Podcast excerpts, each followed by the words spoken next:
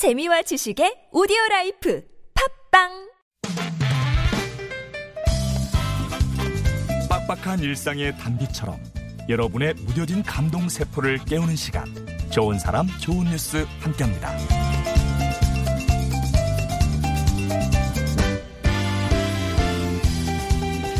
혹시 한국 전쟁에 자발적으로 참전한 여성들이 있었다는 사실 알고 계셨나요? 한국 전쟁 당시 자발적으로 입대해 전쟁에 참전했던 여성 의용군 대원들의 존재를 우연히 알게 된 대학생 최지혜 씨는 뜻을 같이 한 청년들과 여성 의용군 알리기 프로젝트를 시작했습니다. 전쟁 중 나라를 위해 목숨을 바친 여성들이 이렇게 잊혀선 안 된다고 생각했기 때문이었죠. 우선 활동비 마련을 위해서 여성 의용군 로고를 사용한 티셔츠와 물병을 제작해서 모금 운동부터 시작했고요. 이제 초등학교 역사 강연, 또 거리 캠페인 등 홍보 활동에 나설 예정입니다.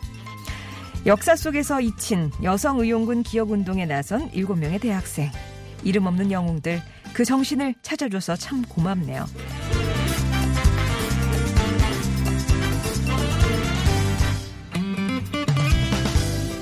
월드컵 축구 경기 모두가 공평하게 즐길 수 있는 걸까요?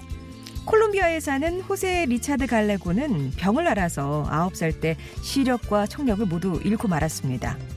호세는 비록 볼 수도 들을 수도 없었지만 9살 이전에 즐기던 축구를 정말 좋아했다고 그래요. 그의 절친한 친구 세자르 다자는 호세와 함께 축구로 경기를 관람할 수 있는 특별한 방법을 떠올렸는데요. 바로 촉각을 이용한 거였습니다. 그러니까 페널티, 레드카드, 코너킥 같은 축구 관련 용어들을 각각 뜻하는 손짓을 둘 사이에 정해놓고 축구장에 그려진 종이 위에서 친구의 손을 포개해서 올려놓은 채 선수들의 움직임에 따라 손을 빠르게 따라 움직여가면서 경기의 내용을 전달하는 거였죠.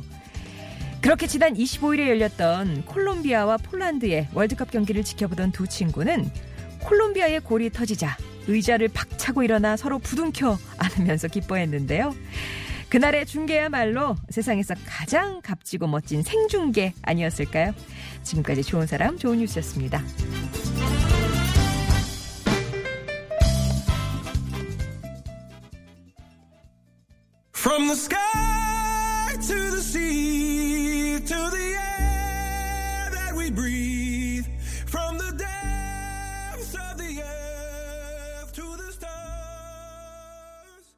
알로에 블라크 앤 데이비드 코리의 The World is Ours 들으셨습니다.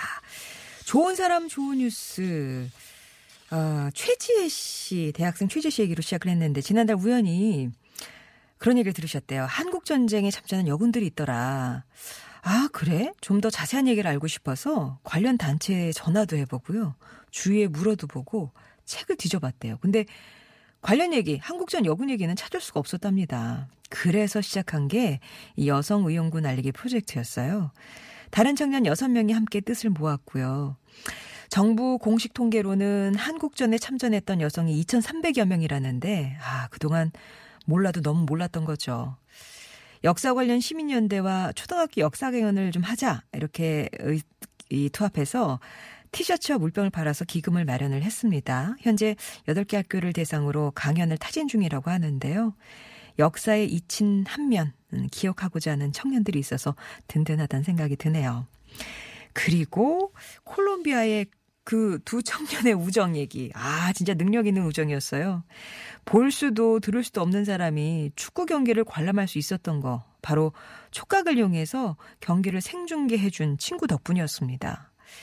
친구 세자르는 눈은 TV 화면에 고정시키고요. 두 손으로 이 친구 호세의 손을 맞잡아서 경기 내용을 전달합니다. 근데 선수들이 빨리 뛰면 손도 빨라지고 그다음에 엄청나게 막 왔다 갔다 하면서요. 그 사이에 뭐 코너킥이나 반칙이나 하는 그 둘 사이에 그 용어가 있어요. 암호. 어, 그런 걸 또 전해 가면서 이 축구 경기의 내용을 전달을 했던 거죠. 너무 이 움직임이 유연하여서 어, 한두 해가 아니라 꽤 오래 이렇게 해왔겠구나라는 짐작을 하게 했는데요. 덕분에 호세도 자국팀의 월드컵 골맛을 친구와 함께 느낄 수 있었습니다. 많은 분들이 이 장면을 보면서 야 진짜 값진 우정이다 놀라운 우정이다 이런 반응들을 보여주고 계시네요. 좋은 사람 좋은 뉴스 가슴 잔잔하게 어, 감동 드리는 그런 좋은 뉴스들 찾아서 전하고 있는데요. 주변에 소개하고 싶은 좋은 이웃이나 착한 뉴스 있으시면 언제든지 또 제보해 주세요.